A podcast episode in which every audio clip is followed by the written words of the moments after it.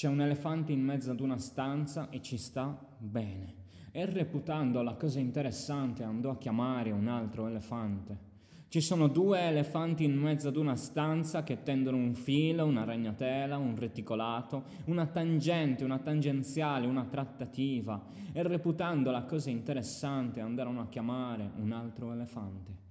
Ci sono tre elefanti in mezzo ad una stanza che giocano a carte, che parlano di affari, che si scambiano idee, che fumano un sigaro, che bevono whisky reputando la cosa interessante andarono a chiamare un altro elefante.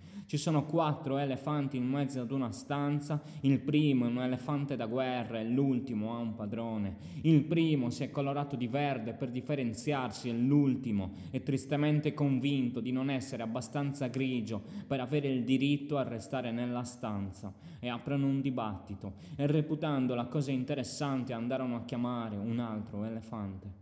Ci sono cinque elefanti in mezzo ad una stanza e la stanza inizia a diventare stretta, almeno per gli occupanti umani che continuano a sorseggiare il tè come se niente fosse.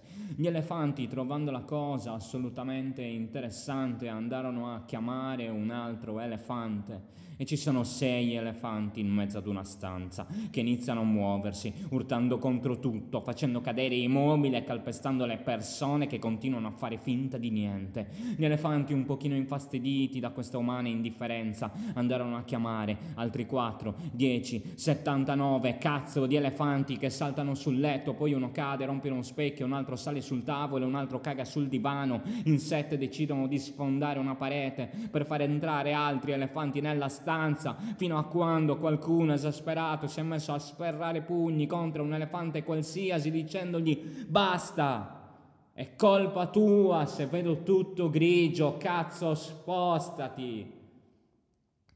E gli elefanti allora dissero tutti insieme va bene, non c'è motivo di arrabbiarsi, bastava dirlo prima.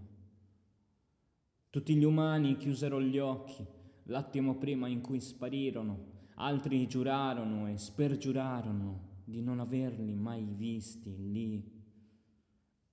E con la proboscide, amore, con la proboscide ti stringerò e senza dire parole andremo poi a nasconderci. E non avrò paura se non sarò grigio come dici tu, ma voleremo in cielo in carne avorio, non torneremo più.